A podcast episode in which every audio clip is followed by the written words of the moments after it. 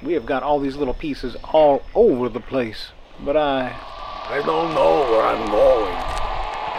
A little help, please. Ladies and gentlemen, boys and girls, Welcome to another edition of Thunderdome! Lady and or gentlemen, welcome to you. I think I think we're on episode four of the Mosby Learning Podcast. This is the L and D podcast. It's I don't know. It's it's uh, it's strong enough for a man, pH balance for a woman. Uh, it, it's all about learning and development, all these different pieces. I'm Dan Hurt. I am calling into you from rainy Mississauga, Ontario. And uh, Adam, who are you? Hey Dan, this is Adam Costics. I am calling in here from Dallas, Texas. That's kind of balmy 90 degrees uh, down here in Texas. 90. It's almost toque weather up here in Canada already. Uh, well that's there. Yeah, yeah. So word of the day, toque. Two beanie. You guys call them beanie knitted caps. caps, uh, like a hat. Yeah, it's a, it's a, yeah. It goes on your head, no brim. It's like knitted. It's wool. You it keeps you warm. It's a it's a winter hat. Gotcha. There's no flaps. Uh, occasionally, there's a ball on top. You know, the one with the ball on top. And that's called a It's one of those. It's called a toque. Yeah. Okay, ladies Uh, and gentlemen, that's- you have called in today and, and have learned a new word. Toque. That's right. Yeah, it's it's worth the price of admission already. Uh, so, okay, uh, last time we started down the path of our seven spokes situation, uh, and we're going to talk about one of those other spokes tonight. We're going to talk about software, and you found something that was kind of interesting as it pertains to software in the L and D sphere earlier today. Yeah.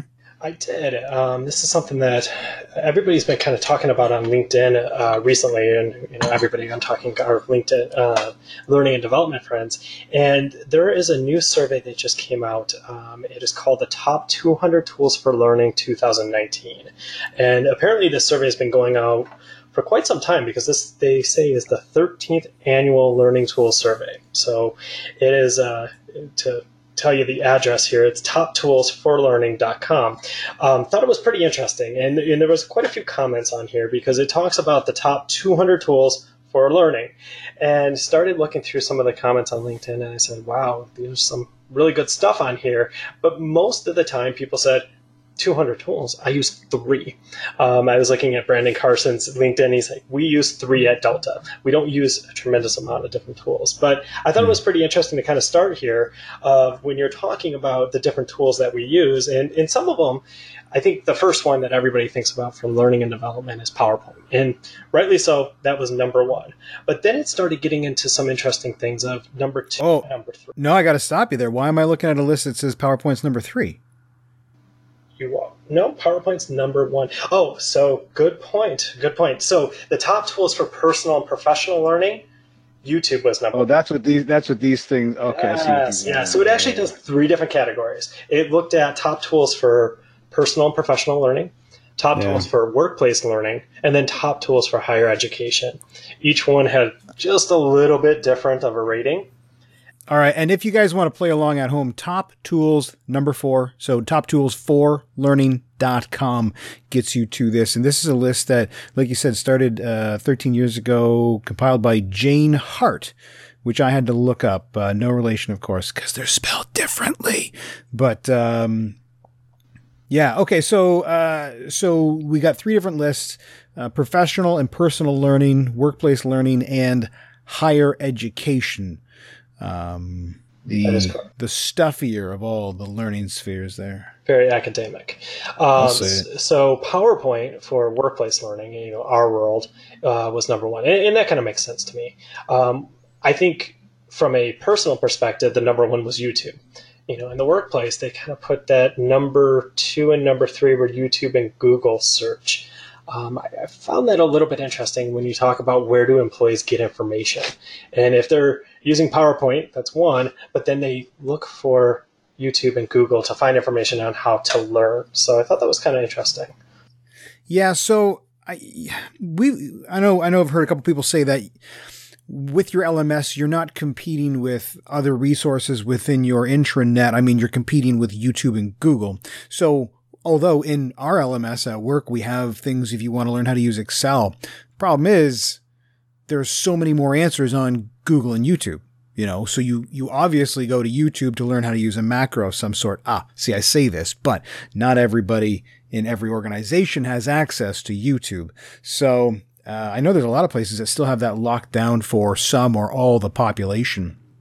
But, um, yeah, I, I don't know. I think YouTube, I get it as a learning platform.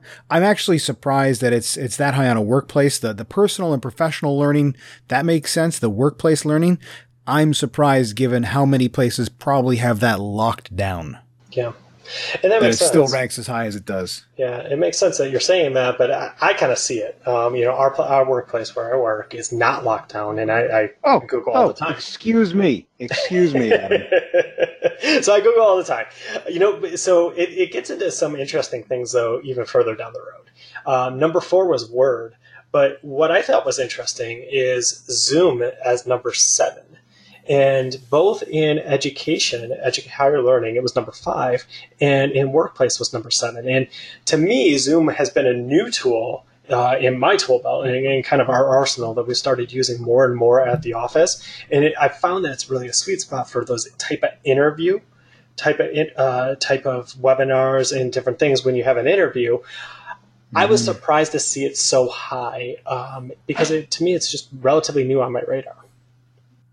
So, uh, who is the guy that does Mortgage Coach? Who is that? It's at, not Adam Savage. Dave Savage. Dave Savage, because Adam Savage is the guy that looks just like Dave Savage, but he's from MythBusters, right? correct. Yeah, they look a lot alike. Um, don't they? They, yeah, they kind of do. One has a beard, one doesn't. But besides the red beard, I thought they both had beards. no. All right. Anyhow, uh, yeah, Zo- Zoom is a great tool. I've seen it a couple times, uh, but it's strong, man. It, it is great. And I can tell you, you know, I've had some experience with Zoom and being a participant with Zoom. Um, I had a, the opportunity to go through Air Consulting's leadership effectiveness, and they use Zoom and they actually used breakouts, and they used breakouts very effectively as a tool. And as a participant, it was it worked very very well. So I'm definitely encouraged by the seeing Zoom kind of jump up that ratings, and it's something that I can definitely see being used quite a bit. I think there's something that uh, sh- should at least be qualified. So uh, the folks at uh, that air, you know, no affiliation, but of course Adam's taken their what have you. Um, they, uh, I would wager there's also a, a competency with the practitioner. So if the person knows what the hell they're doing, you're gonna have a tool that's very, very useful. You know, uh, there's there's a lot there's a lot of things that a lot of other webinar platforms that have breakout possibilities, but you don't see that used there. So I, I wonder if maybe just because Zoom is newer on the scene, it's been used by a couple people. There's been pickup there, even though it might have some of the same capabilities as other, you know, other webinar tools out there, like go to, you know, go to Citrix or Join Me or whatever the heck they are now, and uh, and some of the other players. Yeah, I, I think that's a great point. And you know, speaking of GoTo, I don't even see it on the list. I'm scrolling up and down. GoTo's not even, not even close on the list. So okay, and you had brought up Word earlier. I don't know how I feel about Word. So no, I do know how I feel about Word. I dislike Word. Be- well, it's just you know, it's one of those things that it's it's great for making what like a, a user guide or or something. But even there, there's a lot of limitations. And and again, I'm sure if you had somebody that's a real frickin' practitioner that knows their business, they could probably make a beautiful thing with Word. And maybe I just haven't invested enough time, but I find it to be so cumbersome. Like it's a word processing document or a machine, and that's it for me. So I don't know how they turn that into a uh, a, a top tool. Well, I guess it's a tool because we're making stuff, but man, I don't know. Not a I big don't know. of I don't know. Well, It doesn't excite me. It doesn't. Bill it Gates doesn't- could have tried harder. That's funny. Um, but yeah, looking at a couple other ones that stuck out to me is we don't even get into e-learning software till the 10th place. Um, and again, if we take these surveys for what they are, but as practitioners in learning and development, I would have thought that an e-learning authoring tool would have been a little bit higher up. May just talk to the state of where e-learning is going. Um, so that was interesting. Um, that kind of stuck out to me.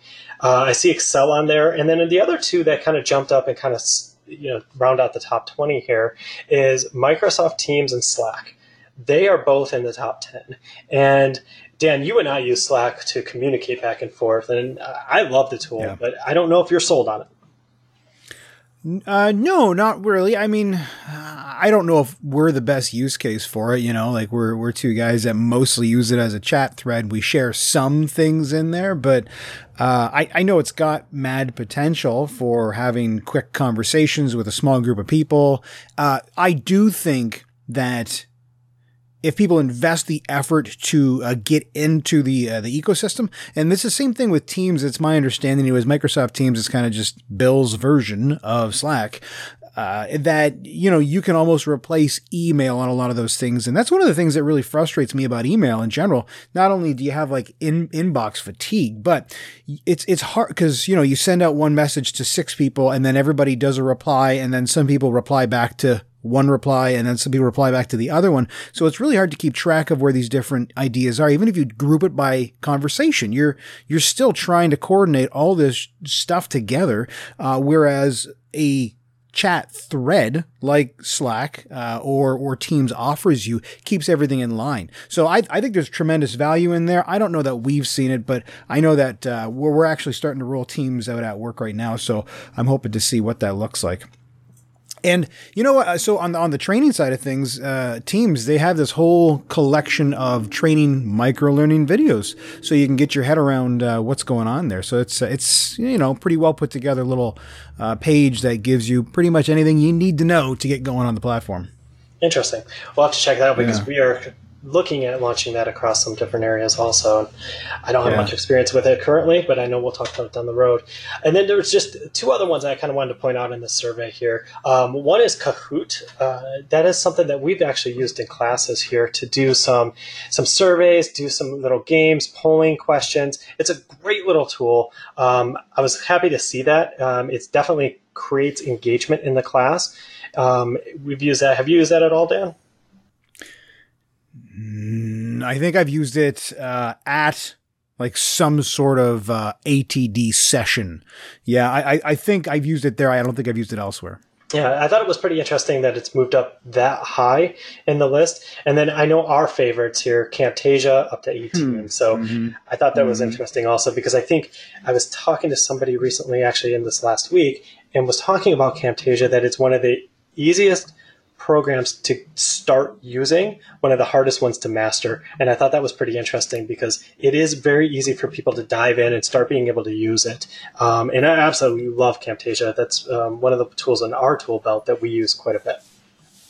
Yeah, it's one that I've certainly gotten pretty good at, and I actually felt pretty pleased with myself the other day. Me and uh, my developer at work, we were sitting in on a webinar. It was a it was a TechSmith webinar, um, and it was one of their big dogs, you know, that was one of the, one of their, I think he called himself a, a, master trainer. I don't know his name off the top of my head, but he was running through stuff and there was only one thing that he shared. Of course, that's not, you know, the extent of his knowledge, but there was only one thing that he shared that was new to me that I got very excited about. Uh, and that was cool because I do spend, you know, probably a lot like yourself. Well, I don't know. I probably spend more time in Camtasia than you do, just by the nature, uh, you know, the differences of our roles. But because uh, I'm not an AVP, not uh, you know. It's very big time. Very big time. Yeah, no, it is. It yeah, is. and actually, before so that's we, assistant to the vice president. Is that what that is? Assistant to the vice president. Yes. Yeah. Yeah, because there's not enough presidents around. Um, uh, before we move on from software, I just wanted to scroll all the way to the bottom of the list, and and this is hmm. where I actually saw a couple other interesting things when you start looking at and these are tools I do not have a lot of experience with, but I thought it was interesting that they're jumping on. You look at the 96, 97 AI, powered learning platform with Filtered, Docebo, AI powered LMS. And they started getting some tools like AI learning platforms, Edcast, Chronicle. It's kind of interesting to see what's coming and what's starting to get on the list at those bottom places. Is that the future of where learning is going? Is it not? Don't know, but it's kind of interesting to see. Um, I'm going to say no. no, it's not. I think that's a whole other subject about AI and where it's useful, but yeah. um, I thought it was definitely interesting to go through. And that kind of ties us into, I believe, what we're going to start talking about today is software and software that's used in some of the tools that creating microlearning and what we've used software for before. And last week we talked a little bit about our microlearning journey. And I know I started off talking about that client buy-in and software kind of leads into what you've been doing because I'm an AVP, so I don't do a lot of the software stuff. You did in creating our microlearning journey. And that journey has taken us from you know, no views to really in our organization or your former organization to a viable medium that we deliver training. And I know you wanted to talk a little bit about the software that you've used in creating micro learning videos. How'd you do it? What did you do? What did it look like to him? Yeah, uh, speaking of segues, so I started um, probably the uh, most when we first got started with this ah, it, it, was so damn ugly. The, like the very first proof of concept ones that I created, the the micro learning videos that we created, were done with PowerPoint and Snagit, another TechSmith property there. So Snagit, if you're not familiar, and that that's actually uh, they keep adding. So oh god, they give me no money, but I tell so many people about TechSmith things. Snagit and Camtasia are great tools. Snagit's a, a really uh, it's it's a high powered. Um, not like Photoshop, but if you want to manipulate screen grabs simply and and pretty smoothly, it's it's a it's a great product. But I was using uh, I started off using Snagit to do screen captures, which is not what it was built for. It can do it, not what it's built for, because uh, the editing functionality, this was what, four years ago now, uh, was not good. But again, not what it's built for. But I was using that to do screen capture, and mm-hmm. then I was using PowerPoint to kind of do like the intro, outro slides for these videos that we were doing. But the actual journey started, uh, the, the, the story that we tell, it started before there, where you had, um, uh, you had you had come back from a I don't know Colorado or some business, uh, some ATD conference, a big ATD conference. You were fired up on micro, the idea of micro, and you had bought everybody licenses to Sparkol. I think was the deal, right? I did. Yeah, I actually forgot about that part. Um, yeah, I did. I, I, I came back. It was the ATD conference back now it was four and a half years ago in Denver, Colorado, um, which actually ATD is going to be there again next year. But it was ATD Denver. Um, Simon Sinek was actually the keynote speaker, and I came back all fired up. Sparkol was mm-hmm. going to be the way that we were going to train everybody with micro learning. And if you remember four yeah. and a half years ago too, there was all those hand videos, a hand drawn whiteboard videos, and it was kind of the rage at that time. So we bought everybody licenses to Sparkol. Um, didn't really work out very well, but we did. yeah, yeah, that happened. So, okay. So it, it didn't work out well, you know, and because I wasn't part of that particular failure, I'm okay talking about it. Yeah. Uh, I think one of the reasons is, and, and I shouldn't blanket it as a failure, but the, there was more effort put into creating videos that, uh, they basically died on the vine. They didn't go anywhere because all the other pieces that we kind of learned through our experience that you need, well, you need actually need to tell people that there's things that are there. You need to give them the breadcrumbs to get there, all these different pieces. But I actually, the original kind of hand scribble videos on the whiteboard, and even without the hand, I liked those videos the mm-hmm. problem was as soon as some jackass put a photorealistic image of an object on a whiteboard and had like a hand come in and scribble in, it, like you can't put a picture, a photorealistic illustration of a building on a whiteboard. Like it's got mm-hmm. no business. This this is this is for me. This is a suspension of disbelief. Like you can go to a movie like like Avatar. Let's just say you can go to a movie like Avatar, and you can believe that there's these creatures that are nine feet tall and they're blue and they're beautiful and blah blah blah blah blah. But I mean, they're not going to be playing Pokemon Go, right? You you can you can believe a certain set of rules, but as soon as you start interjecting other stuff to it, I get so pissed off. And and these uh, the white the whiteboard videos once they start incorporating all these ridiculous ideas. It just smacks of lazy work, you know? Uh, yeah, and the other that. thing is. I think, is it like The Good Dinosaur? Did you ever see that movie? The Disney Pixar movie?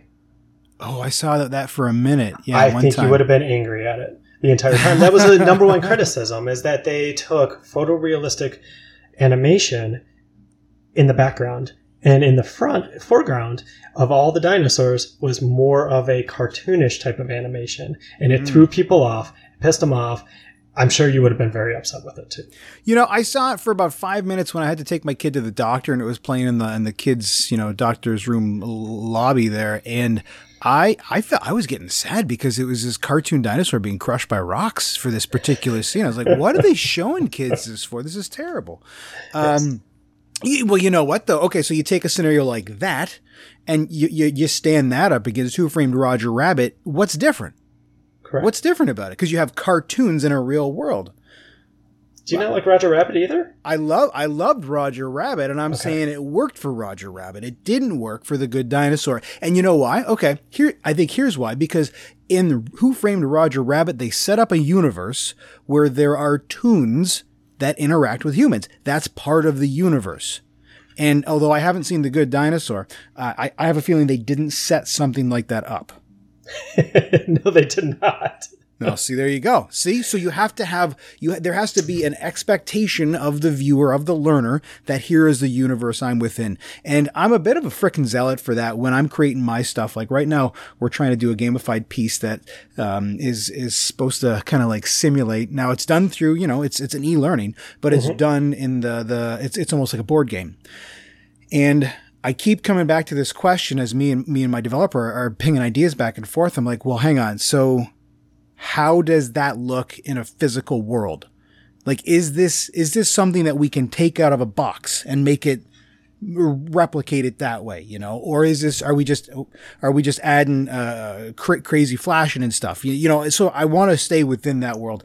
Anyhow, that's one of the reasons why I don't care for Sparkol, but you can, you can screw up a tool any particular way, but Yes. And, Uh, and so, before you move on from Sparkol, though, I do want to say one thing because it didn't work for us. And Sparkol as a tool, though, is actually a very good tool, right? It's it, it- it's pretty easy to use. There's some editing things they were working on, some different editing things. It's been a while since we used it, but I will say it, it is a good tool for what it is. It's just as Dan was saying, and I think there's a lot of people that agree with him. The whiteboard videos are kind of overdone, and they're just too much, and they don't really go to the purpose of necessarily doing yeah. micro learning. Well, they're overdone and they're done poorly. Like, uh, and that's you know me, you and me were, were we had a conversation about this a while ago about the fact that you can shop out basically you know a three minute whiteboard video to somebody overseas and they put it together for I don't know like forty bucks or some business, right? So. The problem is when you start doing stuff on a mass scale and you put it on a platform that it's like, here, give me, give me $13 and I'll make you a video. It's going to be a shitty video. And that's when you get all these shitty products keep flooding the market. Now, you said it's a simple tool and it solves some problems well. Give me an example of um, of a problem it solved well or you would use it for. I would use it potentially if it's something very, very short. And I, I don't ever want to put time frames on anything, but if it's just a short concept where you needed to scribble up some different numbers, like for example, here's how to, in our world, uh, that was talking about loan to value. If you were doing something basic on how to figure out the formula for loan to value, scribble up the you know hundred thousand dollars, scribble up seventy thousand dollars, seventy thousand that's seventy percent loan to value that has it. Something very short, easy to to do. A couple numbers that the hand writes on there, and that's about it. But All right, so I'm gonna I'm gonna say everybody, uh, all six of you that are listening, save yourself the money and get Camtasia, because uh, you know there's no reason you can't do that with Cam. Or yeah, you can't do that with Camtasia. Camtasia is is it, it's bananas the amount of things that you can do with it, uh, and I'm gonna talk more about that in a minute. But uh, I'm I, the well the long and short of it is we got a bunch of Sparkol licenses and they didn't really we didn't see the ROI on that. We Uh, did but, it. I mean, and and I will say too, you know, one of the things that is great about Camtasia in comparison to some of the other software, and we're not working for TechSmith, just to kind of put that out there. But Not what's nice about it, come on, somebody give us a, a sponsorship. But Where's Matt uh, Pierce when you where- need him? where Come is on, Matt? Matt. We got to have Matt on here. But at the end of the day, what's nice about something like Camtasia, it's multifaceted. Um, we've actually used several different softwares of Go Animate, which I think is Vyond at this point, Sparkol. And they're very narrow in the scope. And sure, the guys who are selling it, the website, talk about all these different features. But at the end of the day, it's some animated dudes talking that's what Vyond is, right? At the end of the day, Sparkol is a whiteboard video. You can add all these different animations, but it's still fundamentally there. Whereas something yeah. like Camtasia Articulate, you know, it allows you to build whatever you want and yeah. it allows you to really broaden the scope of what you want to do. Yeah, so uh, Camtasia and Articulate, which is really the combination that we use at uh, at work, they can be a deadly combination. Like we we make some killer stuff with it. Uh, but they, they, they do different things. Absolutely. Uh, anyhow. Okay. So we're going to talk more about Camtasia in a minute and all its glorious functions. But, um, so, so just the real short version of the story here, folks, is that, uh, we, we tried one thing and it did not work. And then what I ended up doing was creating some short videos using tools that weren't really made for making the short videos that I was making, but we did it anyways and it kind of worked. And that's where our proof of concept came from. And we got to grow things from there. Now, the, um, the reason I say that uh, they weren't the right tools for the job, but we did it anyways, I think that's really important. I think that this this is something that I have I have done for so much of my life where I've had an idea, I've wanted to realize the idea, but I have not had the means, the knowledge, or the tools to do so and yet I do the thing. And it might not be the prettiest version of it. You know, I'm not making a car in my garage, but I could slap something together and it really works. And it kind of scratches that itch that I have that I want to create it. Uh, you know, and the story that I, that I kind of weave in for that example is when me and my wife were living in a, a town just outside of uh, Toronto about, oh my gosh, uh, 11 years ago, 10, 11 years ago a decade ago, uh, and and and we had the twenty dollars set of as seen on TV uh, knives. You know, they had like the four steak knives, the and they had. Knives. No, they were they were the Chef Tony really Ooh, garbage okay. ones that that he's cutting through soup cans on the infomercial and just like he's having the best time of his life. Yes. And a couple of them held their edge for a minute. Anyhow, because they were getting beat to hell, I wanted to make a knife block for them. And all I had, actually, I had a hammer. I needed to buy a chisel to do this. Uh, so those, that's the tool set that I had, a hammer and a chisel. And then I did it. I made a knife block and it wasn't pretty, but it did the job. I learned how to do it. I did some research and it was really valuable. Uh, the reason I bring that up is because I, I needed to create these short videos I looked at what I had and then I did it. So I, I, would always encourage folks to, to never allow the tools that you currently have to restrict you from doing a thing. If you want to do the thing, just find a way to do it.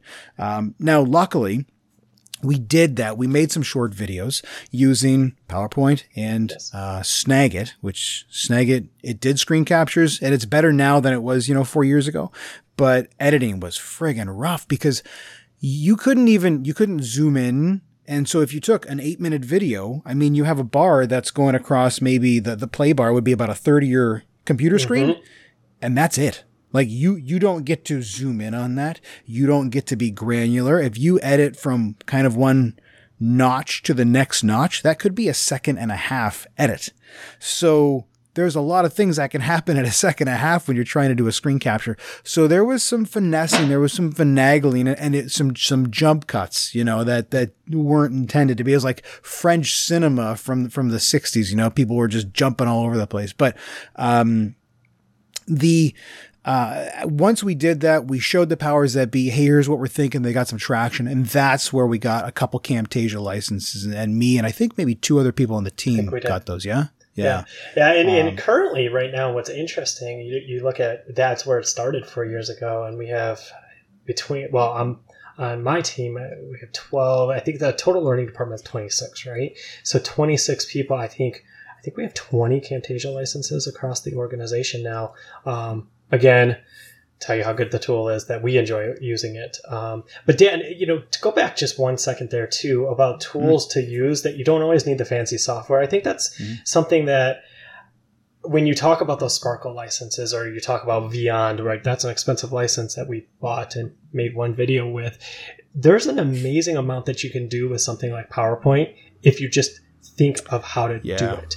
And yeah. a lot of people don't know that. And I was actually coaching and talking with one of um, the team members today, and she was like, "We need this new software," and I'm like, "Well, have you tried to do this with PowerPoint because you can move things around to make it not look like it's a presentation. When you take off the boundaries and say, you know what, these aren't just slides. If I move them and use some of the animations, and I'm not talking about the bird or the crumpled up paper, but using some. And you know, I love the crumpled up paper. Yeah. Uh, what a the- terrific transition. Oh, the bird is. If you use a bird, you are a great instructional designer. But Yeah. but at the end of the day, there's some of the slide transitions, and there's some of those. Um, I forget what they call them, but they're they slide Morph. the morph morph transitions that are absolutely amazing. And people, if you do it right, will have no idea that you're actually recording in a PowerPoint. Yeah, I uh, I used that feature. We did a uh, this spring at my current shop. We did a uh, it was it was a budget budget budget thing that we were doing, and we had to show like month to month events that happened, and we were sliding. I had I had a like kind of a stretched out calendar across the bottom. And, you know, I see one month and then I'd see just on the one side of my screen, the corner of another month peeking out. And then the, the other side of my screen, the corner of the next month peeking out. And we were just sliding all over the place and it looked gorgeous. Yeah. And, and you wouldn't know. And it, so it's funny. We had a second, once we kind of got our sea legs with the, uh, the micro learning side of it for screen captures, you, you gave me the challenge of creating a different series of videos that focused more on, uh, value proposition uh, for the use of current tools that we had for our sales side and uh, the retail sales side uh, of uh, of mortgage there. And I did a lot of stuff in PowerPoint that just like, okay, what do I want this to do? I want it to do this sort of thing. Okay, and how do I do this now? And then I would just figure out how I could do it. And a lot of it, you know what? There's about three things that once you figure them out in PowerPoint, it just, it does things for you. You know, I think one of them is the ability to create objects that you want to look like, like if you want to have a hole in an object. So there's a level of transparency, the, um, the, the merge and, uh, I think that's the merge tool. And then the layering tool. That's the other one that really just kind of like, once you find that layering menu, holy shit, that thing just opens right up for you.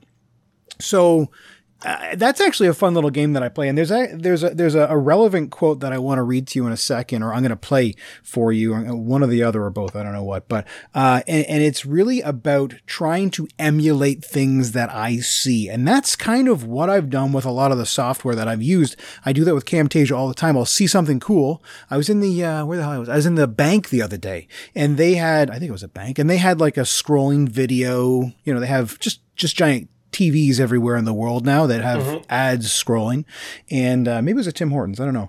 But and I thought, well, how do I? Okay, how would I? I'm looking at this graphic and it looks really cool and I really like it. How can I do this in Camtasia? And all right, so there's uh, one, my favorite band in the world is a band called Clutch. They are absolutely terrific. It's kind of one of those cult following sort of uh, hard rock bands. And uh, the singer, Neil Fallon, he's a singer, he's a guitarist, he's a lyricist, and he writes some incredible stuff. But they get a lot of influences from other things. And I want to read. Here we go. I'm going to read this and or play. I think learning a cover song uh, is a great exercise. It's a way of expanding your musical vocabulary. Okay, fair enough. Um, because there are things another musician would do or another band would do that would never occur to you. And it could be very awkward, but Okay. when you finally get it down, you've suddenly expanded your vocabulary. Okay. I mean, for example, the, our song The Regulator, which is one of our most popular songs, got its genesis with me trying to learn how to play a Skip James song to Okay, yeah, My yeah. Woman. So there is some uh, kind kind of educational benefit to this as well. this it's there's that book that I um, try to push on a million people. The uh, Steal Like an Artist by Austin Kleon. It, well, Also, it's a not great book. sponsoring our podcast. Oh yeah. Also, man, we are dropping the ball so hard on some of these things. Yes. But but that's the idea. There's so many awesome things out there and you just look at it and say, how can I create this in the platform that I have right now? And that's, that, that's a lot of what I've done and how I've upped my skill on, on these various platforms. Yeah, you know, it's it's actually pretty interesting. I was uh, watching the Today Show. Um, Adam Lambert. Do you remember who that is? Uh, he, what is he the singer from Maroon 5 or something? No, he was the original. Um, one of the one of the. He wasn't the original one. He wasn't Kelly Clarkson. What is the the show? Kelly Clarkson, the singer show. Uh, he won Uh, it. American, American Idol? Idol. Yes. Oh, you're in Canada. Um, it's Are you American thinking Idol. of Justin Guarini? You're thinking of no, Justin no, no, Guarini. Justin did not win. That I do know. no, it was Adam Lambert, and he has actually been since he's for the last several years the frontman of Queen. I thought that was Oh, pretty really? interesting. Yes, and Oh, he wow. was talking about, hey, you know, I didn't think when I stepped into that role that I would be able to have artistic freedom within the confines of basically playing every night Queen songs. But hmm. I've been able to kind of put my own spin on it and be able to do things within those confines of a song that was made years and years ago. And so I thought that was kind of interesting. It kind of ties right into that quote that you're talking from Clutch. And so learning through something else to be able to do, do it with those yeah, well, tr- trying to replicate something that a, a professional has already done. You know, we don't have to come up with every single idea. That that's another thing that I just love stealing stuff all over the place. Whether it's an ad that I saw for at the bank or whatever, there's so many great ideas, and all you got to do is replicate it and put it in your, you know, on, in your e-learning or in your in your PowerPoint deck or whatever. yes. and Um, do check copyright laws because you can't just take everything. No, no, we straight up take stuff. Yeah, yeah, yeah. We're constantly stealing. I heard it on the Mosby Learning podcast that I'm able to take whatever I want.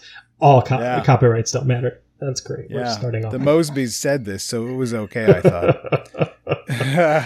Uh, so okay, just to kind of close out our, our, our story and, and the, the brief arc to it, the the idea was, you know, we we didn't understand the problems well enough initially. Not only did we not understand the problems well enough, we didn't understand the various pieces of technology that were out there well enough so that we could get the right ones and apply them in the right places. You know, I, think we might have talked. Uh, well, you haven't convinced me in a single way that Sparkol is a useful license to invest in. So, uh, you know, I mean, that's something. If you guys d- dig into it and say, "Oh, this is perfect for our scenario," well, that's great. Get it for your scenario, but just do the the extra little bit of effort, the due diligence, and look into it so you get the things that are useful. Now, for a second, I, I just I do want to talk about a couple of the different things that I've done with Camtasia, so you can see the variety of things that it can do. It does uh, it does chroma key like green screen does that pretty darn well it does. when we did that, we actually had issues because the file format, there was a code, there was some screwy codecs thing where it made, like it took certain portions of the video and just flattened all of the color. Like it took a lot of the, the, the gradation, uh, grad- gradient, I don't know. Um, but all the detail from color, like from one side of the, uh, the, the, well, the other trainer that we had in the video, it took a lot of weird color out of the, out of the image and, and really made things look weird. But it was, I learned afterwards it was a codecs issue. So, but it can do green screen, uh, great. It's as good as the, the image that you provided, basically, the video that you provided. So it does that. Um, I've done, some pretty badass screen capture, uh, system based tutorials. I've done just other kind of conceptual things. Uh, and they've got a lot of really, really cool functions in there. So it's, it's, it's a powerhouse for the cost of it and, everything else. And so here- another thing too is getting the skill set uh, up to speed quick enough. And with uh, with Camtasia, you can get a uh, what do they call it? A maintenance. I think it's like a maintenance license or a maintenance package or some business like that. But the idea is that not only do you get the next version of Camtasia because you you buy the license for life basically, and then uh, if you want to pay for updates, well then you have to pay for updates. But you get the license for life. But with the maintenance package, you do get the next version plus you get I think what they call TechSmith Academy, which gets you access to a series of lessons so you can get up to speed a whole lot quicker. So, I mean, for my money, man, they're, they're, I haven't used a lot of tools, but this one I, I'm, I'm absolutely in love with. Um, but it does a lot of different things, I guess is what I want to tell you folks out there. And, I, and Dan, I, I totally agree. I think that the only thing, which I did talk to Matt uh, when we were at ATD and we saw him, the only thing that I've ever Yeah. seen as a criticism, because we've been high on Camtasia, I do want to give one criticism there, is they need, and so Matt, if you're listening to this, get this fixed, they need some uh, tools to be able to edit the color of video, to be able to really mess with the colors of video, to change that a little bit, brighten it. How dare you, sir? I'm just saying. How dare I you. have to throw it out there. It's still not fixed. So that's the one thing. No, that you're right. Occasionally, occasionally, if you're using Camtasia and you're doing heavy video, you may have to go into something like Premiere Pro to be able to edit it, to really be able to change some of the colors. But for a lot of teams and a lot of people, that's going to be way overkill for 99% of majority of what most training Yeah. departments are actually doing. You know, and it's funny because they're they have uh, aside from their TechSmith Academy, they have a series of videos for basically video creators. And what they've done is they've interviewed Matt has um, has interviewed a bunch of different YouTube creators and content creators. So they are leaning heavily on that video side. Uh, and it's surprising because that that's an absolutely fair criticism that just the the ability to manipulate video is shit. And uh, like you you can chroma key. Hundred percent, you can chroma key, and you can tell it how sensitive you want to be to the color, and how you know how tight you want to throw that uh, that that ball. But um, yeah, when you actually just want to adjust, like lighten up a video, or, or just like change the temperature of it, it's the, there's there's nothing doing, you know. Um, but man, I'll, I'll tell you, there's yeah, there's a lot of good stuff, but that is the uh, that's their Achilles heel. But uh, for screen captures, it's super super strong. Absolutely. Yeah. Okay. All right. Uh, that, I mean, that's, that's the story as far as I can tell that that's what we did. We started off, we didn't know what we were doing. Then we kind of stumbled around, figured it out and invested in the right tools. And, and for me, it's, well, you know, try to do the right tool for the job. But if, if you've got a job to do, use the tools you got until you get better tools, you know? And totally agree. You know, we started this conversation with the top 100 tools for learning. And I think if you've heard us talk about it, there's pretty much two, three, four tools that you're really going to use on a regular basis. And yes, there's those ancillary tools, but there's only a couple that you really go to your tool belt for. And so I thought that was pretty interesting. Yeah, so even PowerPoint, I saw I saw an ad for a webinar today that I think it was uh, Photoshop for instructional designers or for e-learning developers or something like that, and I thought uh, you you need to do a hell of a lot of convincing to try and you know for the things that Photoshop does, that's not an e-learning thing. I mean marketing. You know, pitch it to mm-hmm. marketing. Go go spend their money, but leave leave the learning team alone because I can do some pretty incredible stuff in PowerPoint for editing photos. You mm-hmm. know, To take a background out and whatnot. A lot of people don't know you can take a background out and make it transparent yeah, in PowerPoint. You can do that, and and I will say that's an often overlooked feature in PowerPoint to be able to take a picture of Dan and then basically make his entire transparent background right in PowerPoint. You don't need to go Yeah. to software like Photoshop. it works well when there's a strong distinction between the you know the the the person and the background i've tried to use that a couple times i have very little hair on my head so uh, there, there was there was like speaking of gradients it goes to like because of the way the light is it just blows out the top of my head and it blended with the white sky in the background so it gets a little dicey uh, but another thing as far as powerpoint goes i use it to create graphics all the time actually so that green screen thing that i was talking about I uh, we did that. Uh, it was basically the style of a pop up video. So I I got some screen grabs from old pop up videos, and I created in PowerPoint the pop up, and I would export that as a PNG, and then I would bring it into Camtasia and give it like a pop up uh, feature, like a behavior, uh, an animation in, and then I got a sound effect for it. And uh, so I mean, there was there was a lot of different stuff, but uh, but yeah, PowerPoint because that's I can't think of somebody in L and D that doesn't have PowerPoint on their machine. I mean, most people in just corporate world uh, have PowerPoint on their machine, so it's it does incredible stuff. Yeah. All right, man. Uh, last word over to you, Mr. Costakes. What do you want to say about software and your experience? Last word is research what you need and you think about the right tool for the job. Yep. And uh, I think that that's the that's the crutch of it. Research what you need. Don't get all oh this is cool. This is you're going to end up spending a lot of money on things that are used for one time. Um, and I know we've spent a lot of money. I'm sorry for anybody in upper management at my organization who's like, "What? He's admitting spending a bunch of money." I wasted a ton of money on software that we didn't use. So I can't wait the for this to be read back in court proceedings. Oh, exactly. I mean, I'm going to be in trouble. But I mean, we use a lot of money, and we did not use a lot of software that we bought, just because we didn't research and we got into that shiny object type of mode where it says, "Oh, this is great beyond, They're going to have talking people everywhere."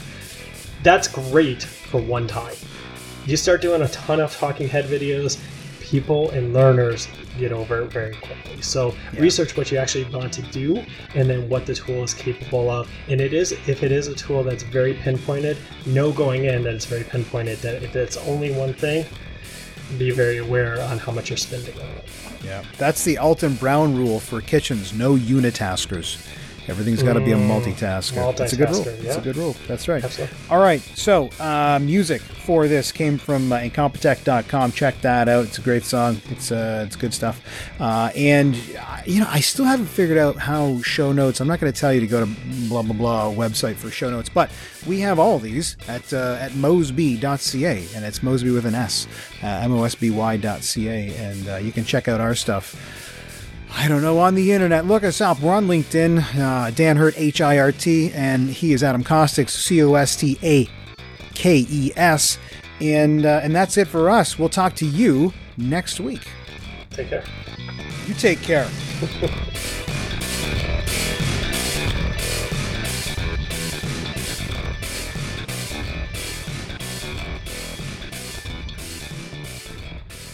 heard it in the Mosby Learning podcast that I'm able to take whatever I want. All co- copyrights don't matter. That's great. Yeah. starting off. The Mosbys said this, so it was okay, I thought.